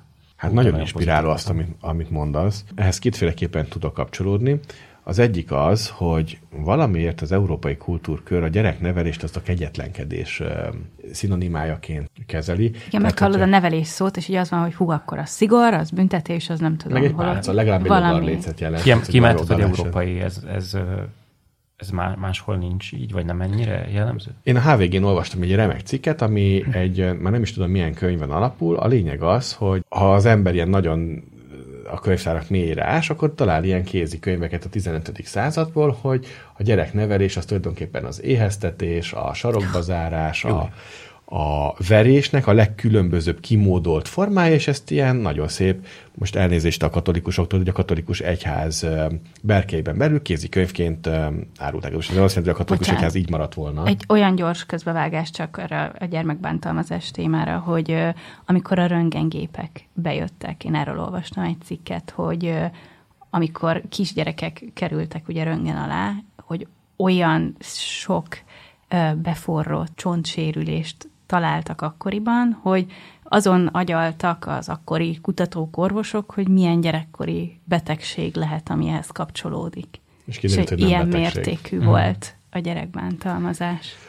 Szóval ez pokol, és akkor um, ehhez képest pedig, és ez nagyon nem tudom, vicces volt olvasni a HVG-n, hogy egyházi misszionárisok elmentek a, a vadakhoz, mindenféle törzsi kultúrákba, ahol azt látták, hogy több nejűség van, azt se lehet tudni, kinek ki a gyereke, mindenkit szeretnek, a legdurvább büntetés az, hogyha valaki rosszat csinál, hogy a többiek körbeállják, és a fejére olvassák, hogy milyen jó ember, hogy másoknak mennyit segít, hogy mennyire szeretik őt, és hogy tulajdonképpen, ha sír, akkor megvigasztalják, hogy ennél barbárabb és rettenetesebb dolog nincs a világon, gondolták a misszionáriusok. Tehát, hogy csak az európai kultúrában van benne az, hogy, és az abból ugye kinőtt vadhajtásokban, hogy nekünk a gyereket betörni kellene, ez máshol ez nincs így. És én is azt gondolom, hogy emberek nem attól tudnak fejlődni, hogy stresszeljük őket, meg bántjuk, meg nem tudom micsoda, hanem hogyha pont elfogadjuk, hogyha egy olyan biztonságos keretbe tudnak magukhoz visszacsatlakozni, ahol rátalálnak az erőforrásaikhoz. Én coachként és képződő mentálhigiénés szakemberként abszolút ezeket a Rogersi humánus dolgokat viszem, és hát ugye ez működik, tehát ez minden kezelésnek az alapja. A legjobb terápia, hogy egymással bánunk, kapcsolatban sérülünk, és kapcsolatban gyógyulunk. Tehát közhelyek szintjén is megvannak ez a tudás egyébként, csak valamiért nehezebben kapcsolódunk hozzá, és rossz hagyományaink vannak. De tök jó, hogy erről itt ülünk, beszélgetünk, és 2023-ban van platformja annak, hogy mi ezeket újra gondoljuk. Szerintem fontos az, hogy férfiként részt vegyünk a nevelésbe, újra gondoljuk, hogy minket hogy neveltek, és mit hogy akarunk, hogy betörni akarjuk, vagy szelidíteni, hogy a szabályok vannak a gyerekért, vagy a gyerek van a szabályokért, és hogy fontosabbak legyünk saját magunknak, mint a körülményeink, és hogy tényleg olyan nagyon kegyetlen világban élünk-e, hogy most mindenképp a gyerekeken kell leverni azt, hogy nagyon nem tudom, milyennek kell lenni. És ha valakinek nincsenek jó apamintái, vagy nincs apamintája, az nehéz. Az, az mihez tud fordulni? Az kutya nehéz. Azért is kérdezem, mert egyébként beszélgettük a Jankával itt az adás előtt, hogy most így mi alapvetően persze családban gondolkozunk, de hát pont az a jellemző, hogy a családok, nem tudom, 50%-a, uh-huh. vagy legalábbis a házasságok 50%-a vállással végződik, vagy valami, van valamilyen riasztószám, ezt most nem tudom pontosan. És hogy nyilván ezekbe a párkapcsolatokba születnek gyerekek, azok, azoknak teljesen más lesz a, az apaképük, meg a, nem csak az apaképük, hanem nyilván az anyaképük is, de, de teljesen más lesz a szülőképük, és hogy mi, mik nyújthatnak nekik fogódzót a, a fiatal felnőtteknek, aztán akik ott majd szembesülnek azzal, hogy hoppá, apa lettem. Nagyon mhm. icipicit még árnyalhatom annyit, hogy ez egy nagyon fontos szempont, hogy mondjuk hány házasság végződik vállással, de hogy attól még nem biztos, hogy nincs apaképe egy gyereknek, hogyha elválnak a szülők. Tehát, hogy nem biztos, hogy nem vesz részt aktívan az apa mondjuk. És, és lehet pont fordítva is, hogy együtt vannak a szülők, de az apa annyira nincs jelen, vagy érzelmileg annyira nincs jelen, hogy ugyanúgy mondjuk nincs egy jó férfi minta, vagy apa minta, vagy hát apa szerep. van egy rossz, igen. És cserébe van egy rossz mondjuk, igen. Szóval akik ilyen kutya nehéz helyzetben vannak, azok, azoknak te mit, mit tudsz mondani? Nem vagyok pszichológus, úgyhogy ö, ilyen nagyon tényszerű, vagy ilyen tankönyvi dolgokat nem fogok tudni mondani. Uh-huh. Inkább arról mesélek, hogy milyen megélésekkel, vagy mikkel találkozom. Például, amikor családállítást vezetek valakinek, akkor ö, az tökre jó, vagy szoktunk arra figyelni, hogy vannak-e más férfi képek az apán kívül, például egy csomószor hogy, hogy, hogy az a magyar férfiak egészségi állapota nem túl jó, a várható élettartam az um, uniós átlag alatt van, hogy például nem azért nincs apakép, mert elváltak, hanem mondjuk meghaltak az apukák, mm. és a 20. század azért bőven gondoskodott arról, hogy ilyen gyerekekből legyen, hogy van-e más olyan férfi kép, akihez tudott csatlakozni, mondjuk egy nagypapához, egy nagybácsihoz, egy edzőhöz, egy tanárhoz, és akkor mozaikokból össze lehet rakni. És nekem az a megjegyzésem, hogy az önreflexió, az, az, az önmunka az, amivel ezeket szép lassan lehet göngyölítgetni. Azt nem mondom, hogy egy ilyen apasevet örökre meg lehet gyógyítani, én azt mondom, hogy inkább kezelhetővé lehet szelidíteni. Megnézzük azt, hogy most hogy működünk, ez hova vezethető vissza, vagy legalábbis milyen érzések kapcsolódnak hozzá, és hogy ami van a fejünkben, azt hogy tudjuk újraírni. Mert a belső gyerekmunkával meg lehet vigasztalni azt a kisfiút, vagy kislányt, akit mondjuk az apukája vagy elhagyott, vagy meghalt, vagy azóta egy hiányjal küzdik, vagy mondjuk cserben hagyták a szülei, és felnőttként fejben, mondjuk egy meditációval, egy hipnoterápiás módszerrel vissza lehet menni, vagy legalábbis lehet olyan gyógyító képeket adni egy embernek, amivel fölül tudja írni azokat a sémáit, ami is az agy nem tudja megkülönböztetni egy idő után, hogy melyik volt az eredet, és melyik az új, amivel hm. helyettesítetted. De ez az örömmel is így van, hogy a mi kultúránk, amilyen piacgazdaságon alapul, a spontán örömöt favorizálja, bemész a plázába, veszel magadnak valamit, és akkor hú, de nagyon boldog vagyok, még hogyha mondjuk elképzeled, hogy te boldog vagy, ezt az agy nem tudja megkülönböztetni, csak ugye, ha ilyen idült mosolyjal narancsárga hacukába sétáló kopasz emberek mászkálnak a plázákba, akkor a gazdaság villámgyorsan összeomolna, tehát van egy kulturális érdekünk, hogy melyik örömöt preferáljuk, de az agy nem tudja megkülönböztetni igazából. Úgyhogy ügyesen újra tudjuk ezeket írni. Úgyhogy én azt gondolom, hogy össze lehet focizni apaképet máshonnan is, kőkemény munka. Ez, ne, ez nem egy egyszerű út. Vagy ha valakinek bántalmazó volt az apukája, akár verbálisan, akár szexuálisan, akár fizikailag, ezeket újraírni, vagy, vagy kiavítani, ez nagyon nehéz. És um, bíztatok minden férfi társamat, hogy önismeretbe járni, ezeket a gyógyító folyamatokat végezni, már csak magunk miatt is. Tehát, hogy nem kell mindig a gyerekekre hivatkozni, vagy a feleségünkre, és mi van saját magunkkal? Uh-huh. Tehát, hogy mindig az van elvárva, hogy valaki miatt csináljunk valamit, és hol, hol szól ez a saját öngyógyító folyamatokról? Hol szól ez arról, hogy mi akarunk egy kicsit magunkon fejleszteni? Hol van a saját felelősségünk férfiként abban, hogy magunkkal foglalkozunk? Egy nagyon ősi dinamika volt, és visszacsatolok az előző kérdésétekhez, hogy a férfi kimegy a külvilágba, és ott erejét bevetve halászik, vadászik, nem tudom micsoda, termékenyé fordítja az erejét, elfárad, hazamegy, és föltörtekezik a feleségének az elfogadásával, befogadásával, feltétel nélküliségével. És ez az erővel aztán megint kimegy, megint épít, azt megint hazahozza, és abban a környezetben a feleség jól tud lenni. És van egy ilyen kölcsönös pulzálása ennek. Most ilyen fekvő nyolcast rajzolok a Jankának meg az Olinak, akik nem látja, és ennek van egy ilyen. Na most a mai férfi-női szerepben ez a dinamika egy kicsit meg van botolva mert hogy nem mindig akarják validálni a nők a férfiakat, és nem mindig akarnak. Kvázi, ugye ez úgy hangzik el, hogy hát két gyerekem mellett van egy harmadik is, uh-huh. és nem mindig sikerül összepasszintani, vagy határt húzni a között, hogy most egy férfi tényleg kisfiú maradt, és van ilyen, és akkor tényleg gyerekként szüksége van arra, hogy anyuci elismerje, vagy csak egy kifáradt férfi tért haza, aki szeretne föltöltekezni, és ebben megint van egy ilyen elvégzendő munka tézis, antitézis, szintézisben, hogy ezt helyre rakjuk, gondolkozzunk ezen, és ne mindig teljes mértékben a nőktől várjuk el az, hogy minket validáljanak, hanem saját jogon is a megdolgozott transgenerációs örökségünk, a megdolgozott önismeretünkből magunkat is tudjuk validálni, magunktól is legyenek olyan erőforrásaink, amivel saját magunkat föl tudjuk építeni. Nyilván jól esik, ha az embert a párja validálja, és mi is tudjuk validálni a csajokat, és izé, de hogy saját jogon ők is tudják magukat. Mert lesznek az életben újabb választó, vízválasztó helyzetek, például amikor a házasság mélyponton van, és akkor az ember fölteszi a kérdést, ki vagyok én a párom nélkül, és arra nincs válasz, akkor ki vagyunk szolgáltatva annak, hogy csak másnak a tükrében élünk. Vagy hogyha a gyerekek kirepülnek a fészekből, és ott áll két felnőtt, hogy na most mit kezdünk Stek egymással, Igen. ki vagyok én a gyerekeim nélkül. Nem, nem anya meg apa vagyunk feltétlenül Igen. csak ezek után, hanem vannak önálló kis emberkék, akik már élik az életüket, és akkor Igen. magunkkal kéne kezdeni valamit meg egymással. Ez nyilván ez egy későbbi pont az életben, csak most ezzel egyre többet hallani ilyet is, hogy mondjuk akkor jön el a mhm. vállás, vagy a szakítás, vagy ott áll két ember, hogy hát már nem is ismerjük egymást, hogy igazából magunkat se, vagy nem tudom. Szóval itt van felelősség szerintem abban a férfinak is, meg nőnek is, hogy, hogy föltegyék néha azt a kérdést, hogy ki vagyok én saját magamon, saját jogomon, anélkül, hogy most bárki másnak a tükrében vizsgálnám magam. Egyébként egy annyira tipikus párkapcsolati helyzetet írtál le, és ezt is szerintem valahová fölírtuk így a kérdések közé, vagy pont egy ilyen kis szituációs dologként, hogy, hogy igen, ez, hogy, hogy ez, tehát most mondhatom, hogy ez a saját életünkben is abszolút megvolt, hogy otthon voltam a két kicsi, kicsi fiúval, akik között másfél évkor különbség van, tehát hogy ez egy ilyen nagyon nehéz időszak volt, vagy nagyon intenzív időszak, hogy vannak is ilyen emlékezett kieséseim, hogy mit, mi történt, ott nem emlékszem pár hónapra, vagy mi mit csináltam én akkor.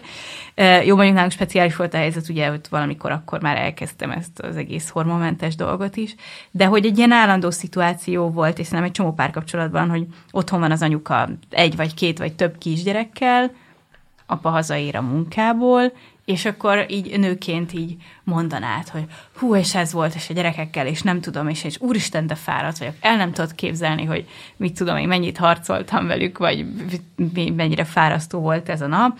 És akkor a férj ott áll, hogy, vagy a pár ott áll, hogy hát Zoli. jó, Zoli, vagy, vagy, vagy bármelyik férfi, nem tudom, hogy, hogy jó, most értem haza a munkából, izé, oké, okay, most, most, most mi van, most, most, ja, hogy most akkor az az elvárás, hogy akkor így hallgassam egy órán keresztül, hogy veled mi történt, és ugye ebben benne van egyébként az a társadalmi elkülönülés is, hogy hogy nem élünk már közösségi életet, tehát megint itt jön, hogy nőként is, anyaként is teljesen el vagyunk szeparálva sokszor a külvilágtól, és ha csak nem keresed azt, hogy igen, te eljársz, mint a heti egyszer egy babamama klubba, akkor lehet, hogy tényleg egész nap nem szólsz felnőtt emberhez, és mikor megérkezik a párod, akkor az van, hogy úristen, végre egy felnőtt emberhez beszélhetek. Míg a, a férfi, a pár, aki a világból jön, a munkahelyről jön, meg pont az van, hogy ú, végre egy kicsit nem tudom, senki nem szól hozzám.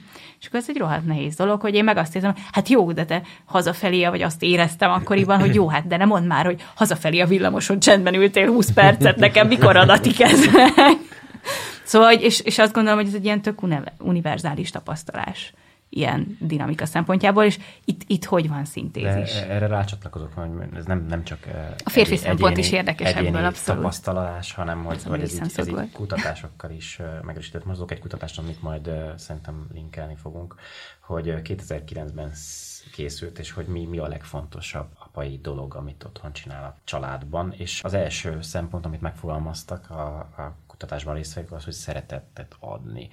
És mi volt az utolsó? Az, hogy, hogy napi ellátás. Tehát, hogy a napi ellátást ezt így két százalék fogalmazta meg. Tehát, hogy így ez ilyen, ilyen durva, durva különbség. És ami az igazán erős, hogy, hogy ezt a napi ellátást tehát hogy a napi részvételt a gyerekek nevelésében lényegtelennek tartók, nem csak a férfiak körében volt kimasgasló, hanem hogy a, a nők körében. Tehát, hogy több, több nő, nő mondta azt, hogy, hogy ez nem fontos, mint férfi, ami, ami viszont megdöbbentő. Mondom, ez nem egy régi kutatás, 2009-es, tehát hogy ez így, ez így tényleg, hú.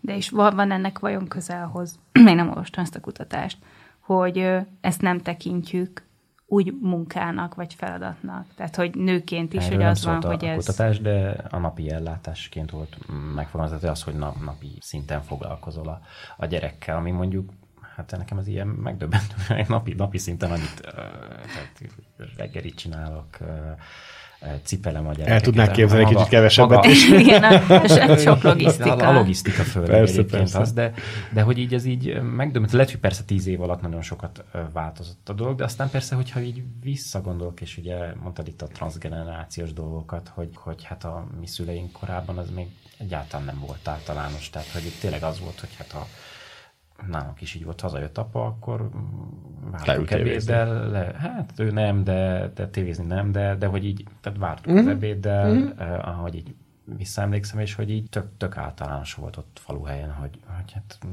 az apa, apa alapvetően az pénzkereső. Ez a 2009-es Spéderféle kutatás? Így van, abban néztem. Ugye, Ismered? Persze. Ugye itt ez, az évszám nagyon fontos, mert hogy nem mindegy, hogy mikor méred ezt. És 2009-ben uh-huh. ugye pont a gazdasági válságnak a zuhanásában volt. Ugye ez mindig attól függ, hogyha nagyon rossz anyagi körülmények között vannak a családok, akkor inkább jelölik azt az ilyen kutatásokon, hogy az apuka inkább keresen pénzt, minden hát, rohadt nagy a baj. Aha. És ha ezt máskor méred, mert ebből van egy másik kutatás is, Értem. a gazdasági válság, vagy az előttről, vagy az utára, ezt már meg nem mondom neked, ott azt fogod találni, hogy azt jelölték, hogy a napi gondoskodás legyen több. Ha. Hm. Tehát ebben van fordítva is. De. Ez nagyon érdekes. Mert pont ez az igazság. De mi jó, hogy pont itt vagy, ezt a dolgot. Érdekelnek teljesen igazad van, ugyanis ez a következőre megy vissza. A nő tulajdonképpen most lehet ilyen nagyon spirituálisan, meg ilyen holisztikusan fogalmazni, de a nő tulajdonképpen a feltétel nélküli elfogadásnak a, most elnézést a principium szót használom, de hogy ez az ő, ez az ő minősége. Működik ez úgy a érzed, hogy devalválódott a principium úgy szó? Úgy érzem, úgy igen, igen, hogy kicsit szűken használják a nőkre ezt a szót. Próbálják meg tágon használni. És ezt ugye a nők ugye a férjeikkel is, meg a gyerekeikkel is tudják um, működtetni, de a férfi társadalom az ennél azért kegyetlenebb. A férfinak a validitása az mindig feltételhez kötött. Maguk a férfiak is így vannak, ugye azt szokták, hogy a férfi az a feltételhez kötött szeretet. Ez ugye, amit most olyan nagyon szépen kihívásá vagy kapuőr uh-huh. működésé szelidítettünk. De tulajdonképpen egy férfi akkor értékes, hogyha valamit tesz.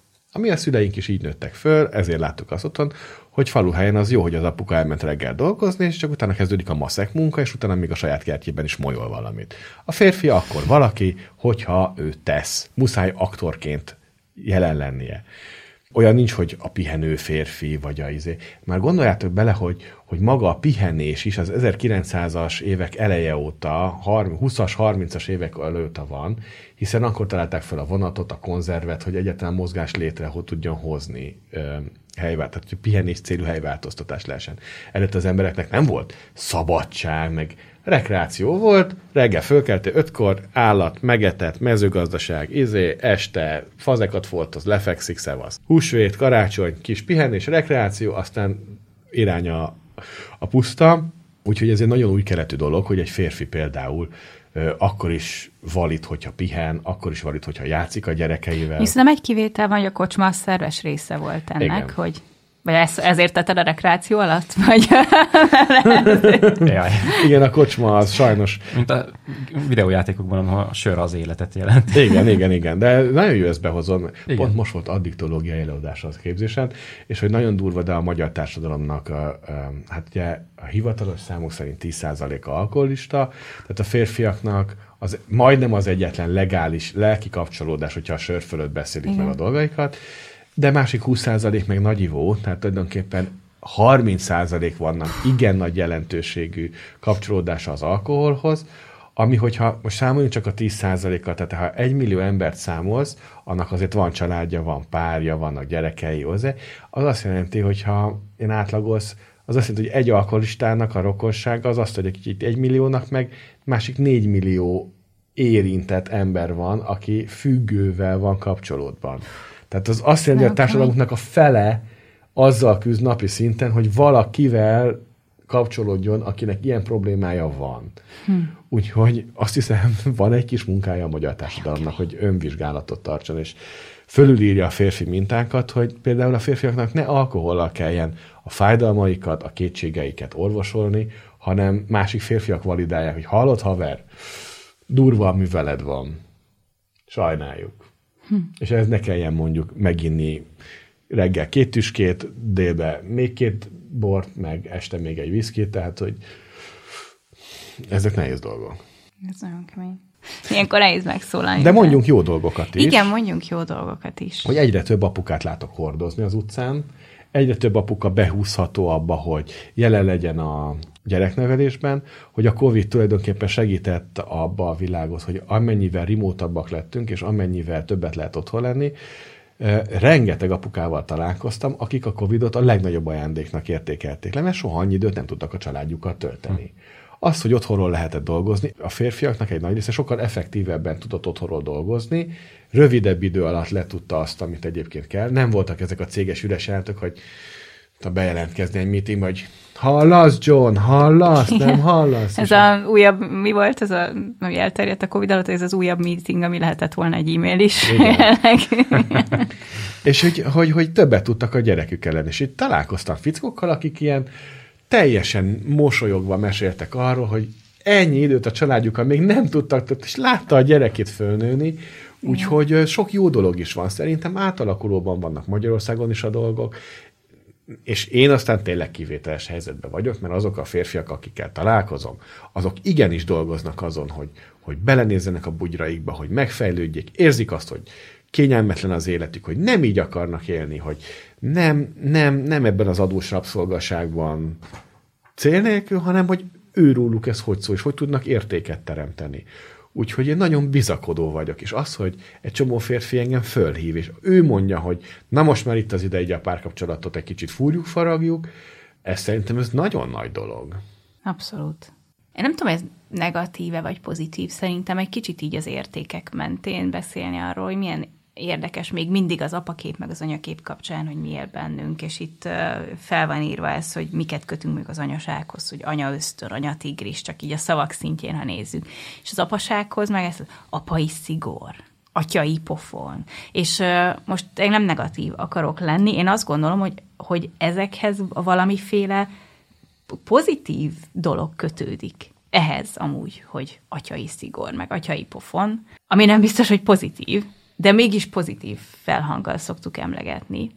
Hogyan lehet ezt valahogy átformálni úgy, hogy tényleg pozitív legyen? Hogy ne a szigor, meg ne a pofon, hanem ne csak valami más. legyen? Hát, hogy, hogy ezt átformálni valami jóba. Mert hogy ez most változik, hogy igen, nem feltétlenül éljük már meg ezt jónak, de, de attól függetlenül azt gondolom, hogy ehhez pozitív, pozitívan szokták ezt emlegetni. Zoli, szerintem telefonálj be a Guinness rekordok könyvébe, mert most a világ leghosszabb podcastját indítjuk el. Tehát, kedves hallgatók, készítek hogy most már csak három és fél órát fogunk itt dumálni. Hát, amit mondasz, ez, ez szerintem nagyon jól átkeretezhető. És megmondom, hogy szerintem hogy. Aztán mondjátok, hogyha hülye vagyok. Tehát, hogy én mindig azt kérem, hogy amit én mondok, az ne, ne egy ilyen abszolútum legyen jó. Tehát nyugodtan lehet mondani, hogy hát ez Janikám, ez, ez nagy, ez, ez, ez árnyékra vetülés. És így aztán ki is könnyű, mert hát én beszéltek saját jogon hülyeségeket. Olvastam egy könyvet, az a címje Férfi útja. És azt, abban az van, hogy érdemes a férfi minőséget, egyébként hashtag a nőit is, ha úgy nézzük, hogy négy arhetipus dolgozik az emberben, egy király, egy harcos, egy szerető és egy mágus vagy varázsló, akkor ezek működésekre lebontható, kvázi funkcióknak egy ilyen nagyon szépen megtestesített, sokkal könnyebben érthető, hogyha ilyen figurákban vannak bugyolálva. És például egy atyai pofon, az erőszak az rossz, én azt szoktam mondani, hogy erőszakkal nem, de erővel, meg tekintélye, vagy ilyesfajta, ezzel a fajta királyi működésre találkozhat a gyerek, mert az nagyon fontos, hiszen azzal is azonosul, hogy tudná elfogadni a tanárait, mestereit, edzőit, ha nem találkozik egy ilyen fajta nagyobb hatalommal. És de van, van, bocs, csak annyi, van egy devalválás ezeknek a szavaknak, nem? Tehát elkezdtünk félni ettől, Igen. hogy hatalom, hogy tekintély, nem, nem feltétlenül negatívak ezek, de elkezdtünk hozzá olyan dolgokat társítani most egy értékváltozás kapcsán, hogy ezek hmm, nem azért... tudom, hogy jól esik-e kimondani azt, hogy Nagyon hatalom, nehéz kimondani. Tekintély. Ezek elkoszlott szavak, és nagyon nagy munkánk lenne férfiaként ezeket a szavakat vagy megtisztítani, vagy újakat találni, amikben ezt ítélet nélkül mentesen lehet mondani. Ugyanis például egy olyan királyi minőség, ami öncélú, amiben nincsen öröm, nincsen termékenység, nincs benne érték, az zsarnoki minőség. Zsarnokságból pofont adni a gyereknek, az rossz, az romboló. Hogyha most hat hivatkozom meg Kassai Lajost, aki ugye a lovasi jelz, ő nem azért mondja, hogy mit tudom én, ha ő azt mondja, hogy lóra, akkor nem tűr ellentmondást, mert ő egy autokrata valaki, hanem azért, mert hogyha mondjuk belefutnak egy birkacsordába, és ott 2000 birka jön, és az a tétje, hogy eltapossa a gyereket, igen vagy nem, ott nincs hezitálási lehetőség, hogy valaki neki ellent mondjon.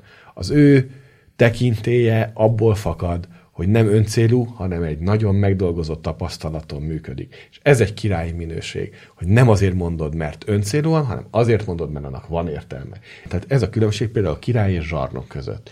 Hogyha egy királyban megvan a, szeretőnek a minősége, ami az öröm, a felszabadultság, a kíváncsiság, az önazonosság, akkor nem válik zsarnokká. De kell, hogy legyen benne harcos is, aki tudja a határait, ismeri a, az erejét, és tudja, hogy mikor kell leállni. Ami, ha az harcos meg öncélú, akkor meg csak átmegy rombolásba. Ahhoz meg kell a király minőség, hogy legyen egy cél, ami miatt harcol. Tehát ez a négy funkció igazából nagyon jó önreflexiós lehetőséget ad egy férfinak, hogy melyik az erősebb működésem. Mikor válik ez diszfunkcióvá, és mikor válik ez termékenyé. És a termékenység az szólhat magadnak is, de szólhat a családodnak is, szólhat a gyerekeidnek is, szólhat a párodnak, a szűkebb közösségednek, a barátaidnak, a vallási közösségednek, a, a nemzetednek, bárminek, ami neked fontos, csak hogy ezek ne öncélú dolgok legyenek. És szerintem az öncél és a termékenység között ott van a vízválasztó dolog. Nekem ez olyan szép végszó volt. hát nem tudom, ez órákig lehetne még beszélni, nem? Vagy Igen. úgy érzed, hogy ez így... Nem, nem tudom, hát ja, hogy az időből lassan kifutunk az időből. Hát igen, amúgy ez gyönyörű volt. Köszönöm, hogy olyan helyzetbe hoztatok, hogy gyönyörű dolgokról beszélgethetünk. Még egy dolgot mondanék, hogy ez egy ilyen újabb keletű felismerés bennem, és ezen gondolkodom még, tehát lehet, hogy minek után bennem is formálódik ez a gondolat, ez nem egy kiforrott, úgyhogy nyugodtan cáfoljátok, vagy tegyétek hozzá, amit gondoltak, hogy most az formálódik bennem, hogy milyen érdekes, hogy egy kisgyerek megszületik, benne van az anyukájában, és akkor megszületik, akkor kívül van, ő még ezt nem nagyon tudja. De tulajdonképpen, ahogy így fejlődik, úgy az anyukájától ez egy ilyen távolodás, visszaközeledés, távolodás, visszaközeledés. És úgy ugye, ahogy elkezd mozogni, ugye eltávolodik, mert ez mekkora kaland, de aztán neki megy egy fióknak, nagyon fáj vissza anyához. És aztán ez elmegy a tinédzser korig, amikor már végleg eltávolodik, és ugye ez egy ilyen távolodó mozgás. Az apánál pedig valahogy ezt úgy érzékelem, hogy milyen bölcsesség lenne az, és milyen megdolgozottság, hogyha ha mi úgy tudnánk az apaságunkat megélni, hogy mi pedig kvázi az elején távol tartjuk, a távolságot idézőjelbe értem, hogy megszabjuk a kereteket, amikben ő benne van, és ahogy nő, mi meg egyre közelebb engedjük magunkat, és a közelséget meg úgy értem, hogy tulajdonképpen az apa kikíséri saját magát az életből, és a fiát meg vagy a lányát bekíséri az életbe. Egyre több erőt, pénzt, tudást, tapasztalatot ad át magából, és hogy az átmegy a gyerekbe, a saját helyét adja át, és a gyereket behúzza az életbe, saját magát megkikíséri. És hogy nagyon félünk ebben a mai társadalomban meghalni, és öregnek lenni.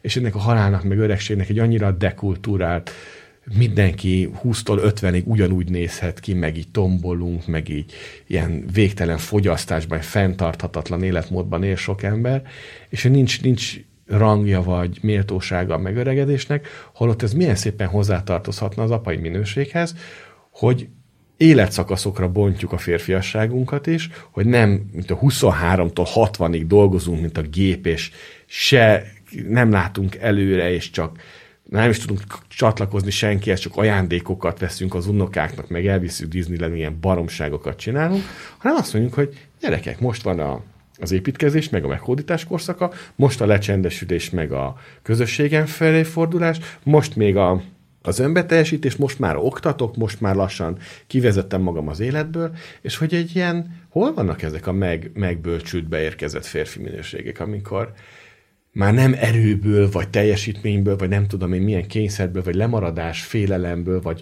hatalomvesztése, rettegésből vagyunk jelent férfiként, hogy még nem tudom én 50 pluszosan is nem tudom, 5 literes kocsikat kell venni, és 20 éves csajokkal kell valamit performálni, hanem hogy így beérkeztünk, és jól van, adom át a gyerekeknek szépen azt, amit tudtam, amit tanultam, amit tapasztaltam, én meg megyek kifelé ebből az egészből. És ennek a kifelé menésnek nem egy ilyen kétségbe esett leszálló ág szaga van, hanem, hanem egy ilyen méltóság teljes, egy ilyen, nem tudom, megbecsült, nem tudom, őszhalántékú minősége, hogy hát igen, nekem lassan végem van, de hogy ezt a végét is így tudom úgy méltósággal nézni, hogy, hogy ez a normális. És én most már lassan újra befelé fordulok, mert a halálomban majd egyedül leszek, és hagyom azokat az embereket, akik itt maradnak, és átadom, és nem bilincselem őket, meg kötöm, meg a saját nem tudom, értékeimmel betonozom őket, hanem hát ugye tetszik saját jogon ugye intézni a dolgokat, ugye papa meg megy ki. Hm. Nem tudom, hogy a férfiak hogy vannak az öregedésen, meg az erővesztésen, mert nagyon sokat beszéltünk ma az erőről, meg az erőfajtáiról, és az erővesztéssel hogy vannak. Szerintem ez zseniálisan kapcsolódik, amit most mondtál, ahhoz, amiről az, előad, az előző adásunkban beszéltünk a, a menopauza kapcsán. Hogy a nőknek egyébként mennyi olyan esemény van az életében, hogy nálunk mondjuk mennyire egyértelmű az, hogy belépünk akkor most a termékeny korba, és tényleg így a, a ciklikusság, mert nem tudom, én nem gondoltam, hogy ezt ma így behozom, de ebbe a beszélgetésbe, de hogy tényleg azzal a ciklikussággal, hogy belépünk a termékeny életkorba, és valahol 50 körül, vagy nem tudom, 50 pluszosan, meg kilépünk ebből a termékeny korból, és ugye az előző beszélgetésünkben az evolúcióbiológus professzorral elhangzott ez, hogy az emberi faj felemelkedésének az egyik kulcsa valahol a menopauza volt, mert az emberi faj túlélésében és az utódok nevelésében mekkora szerepe van azoknak a nagymamáknak, akik már nem a saját utódaikat nevelik, hanem hogy a gyűjtögető életmódban is mekkora szerepe volt ezeknek a nagymamáknak, akik mentek az unokákkal, és megtanították őket, hogy akkor ezt a bogyót kell keresni, meg ezt a gyökeret, meg nem tudom, és hogy ez kutatásokban is mennyire benne van, hogy azokban a társadalmakban a mai napig, ahol a nagymamák aktívan jelen vannak, sokkal nagyobb a, például az utódoknak, a, az utódok túlélésének az esélye.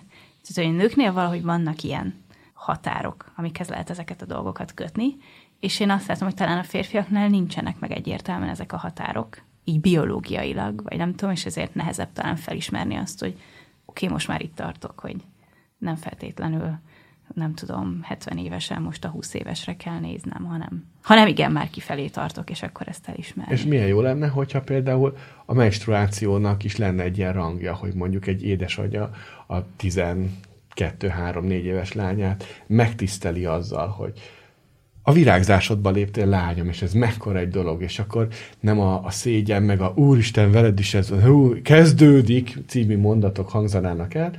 Most a feleségem pont ezt dolgozza meg, és neki lesz is egy ilyen kvázi beavató szertartása, hogy, hogy legyen ennek tényleg egy rangja, valami, ami elindul, és hogy így nők a kislányaikat megtisztelve hozzák be ebbe a szerepbe, és a, és a végén meg egymást kikísérjék ebbe, és ez olyan szép. És nem, Ennek már van egy, van, egy, van egy kultúrája, meg vannak tényleg ezek a szertartások, vagy mit tudom én, Amerikában is van már ennek, hogy akkor csinálnak ilyen eseményeket, meg tényleg az első menstruáló kislányoknak akár apa is, ha úgy adódik, szervezi, vagy nem tudom, és hogy Csak ez megint... fontos lenne, hogy ne kereskedelmi oldalról alakuljon ki ilyeneket. Pe, persze ez is benne van, csak igen, igazából csak... Valentin nap, Halloween, uh-huh. meg Úgy akartam visszakötni ebből a férfiakra, hogy nagyon messze vagyunk még attól is, hogy a nőknél ezek a szertartások így meglegyenek, vagy hogy pozitívként éljük meg, vagy hogy nyilván tényleg most megint buborékból beszélünk, amit látunk. De hogy te a férfiaknál, a fiatal fiúknál, férfiak, fiúk életében amúgy hol lehetnének, vagy hol vannak ezek a szertartások, mert hogy jelen pillanatban nincs ilyen úgy látom. Nincs. És ezzel visszakapcsolnék a kapor szerepe, szerintem az apáknak pont ez lenne a feladatuk, hogy próbák eljárítsák a gyerekeiket, amik teljesíthetők és koruknak megfelelő, és ezzel ilyen avatásokat nyerjenek, amiben megint én előre támaszkodhatnak, hogy meglegyen ez, hogy, legyen, hogy vannak lépcsők, hogy vannak szakaszok, hogy vannak elválasztások, hogy eddig így értél, tök jó, ettől most kicsit búcsúzunk, pötimort, és valami új kezdődik, és ehhez nagyon-nagyon hiányoznak a szertartások. Legyen az kulturális szertartás, nemzeti, vallási. Nekünk ebbe, én nem, én nem tudom, hogy ebbe mi lenne most a, nem tudok egy kész megoldást mm. adni, mm. hogy most akkor, de emlékszem, hogy, hogy a nagypapám, nem tudom hány éves voltam, egyszer adott nekem egy bicskát. És akkor én úgy éreztem, hogy hallod, akkor én most már nem tudom, én férfi vagyok. Vagy emlékszem, hogy adott nekem egy ilyen bőrövre kapcsolható egy ilyen halott fácán cipelő, ilyen nem tudom én micsoda, mert a nagypapám vadász volt. És akkor ezek ilyen nagyon férfi dolgok, hogy én akkor a halott fát, soha nem láttam halott fácánt, de nekem volt fácán cipelőm, meg volt bicskám, és ezek tök, tök jó dolgok, hogy én tulajdonképpen egy fegyvert kaptam a nagypapámtól. És az apukám dolgozott, tehát neki nem volt erre kapacitása, meg semmi. Jó lenne, hogyha lennének ilyenek, hogy igen, mit tudom én, elmennek apák, fiák az erdőbe, egy nagyobb túra után, és akkor az apa farag a fiának, mit tudom én, egy olyan túrabotot, amiben van két jelen, és nem kell egy matyót faragni a, az akácfába, vagy anyám, nem tudom micsoda, de hogy mit tudom én, két kocka, meg egy karika, és akkor fiam, mától ezzel kirándulsz. Köszi, apa. Tehát, hogy ilyen apróságokat, és ebben szerintem nyugodtan lehet kreatívnak lenni. Zseblámpákat az élethez. Igen, ez tök jó. Vagy egy borotválkozás, nem tudom, most így ezt tudom elképzelni férfiaknál, hogy lehet, jó. hogy az is, hogy figyelj most, gyere fiam, akkor most megmutatom, hogy ez hogy. De hogy ezt mondod, ez eszembe jutott. Ez mekkora jó ötlet tényleg. Nem tudom, most így. Ez tényleg Szóval szertartások, hogy fontos az embernek, az emberi élethez. Én nem azt mondom egyébként, hogy most ez nőknél is ennyire jelen van, mert sajnos azt látom magam körül, hogy ni- nincsen ez így be, beágyazottan jelen a társadalmunkban, csak hogy a nőknél lehetnének, vagy vannak ilyen határpontok, ahol egyértelműen lehetne, Igen. hogy most itt. És talán a férfiaknál, fiatal fiúknál ez nehezebb. De hogyha megnézed a törsi kultúrákat, ott meg mennyi ilyen van, hogy akkor most itt a beavató szertartás, és nem tudom, táncolunk a tűz körül, vagy valami. Ezek most hiányoznak. Azt Nagyon, Hiszem. nagyon. tök jó. Mennyi házi feladatot kaptunk, nem is gondoltam volna, hogy mi férfiak. Meg hát nyilván a, a nők is így ilyen társadalmi munkát kapunk megfogalmazva. Nagyon szépen köszönjük a gondolataidat, nagyon értékesek voltak, többször mély filozófiaiak is, úgyhogy szerintem, szerintem rengeteg érdekes, meg új összefüggést kaptunk tőled. És hát nagyon sokat kell még beszélni erről a témáról, úgyhogy remélem, hogy sok lehetőséged lesz még máshol is beszélni erről a témáról, meg lehet, hogy még nálunk is folytatjuk, mert van még benne bőven szerintem. Nagyon köszönöm, hogy jöhettem, és beszélgethettünk. Nagyon inspiráló volt, amit kérdeztetek, meg amilyen perspektívákat behoztatok, és nagyon-nagyon jó érzés volt veletek beszélgetni, úgyhogy köszönöm szépen. Hát mi köszönjük. Köszönjük, és bízunk benne, hogy egy kicsit a, ehhez a társadalmi munkához hozzájárultunk ezzel a beszélgetéssel. Janit megtaláljátok a Kispapa Coach Official Instagram oldalon, azt mondta, hogy ez a fő felülete, ahol kommunikálni szokott, illetve hát van neki honlapja is kispapacoaching.hu és vadasjános.hu oldalon, ezeket majd linkelni is fogjuk. Itt megvannak az elérhetőségei is.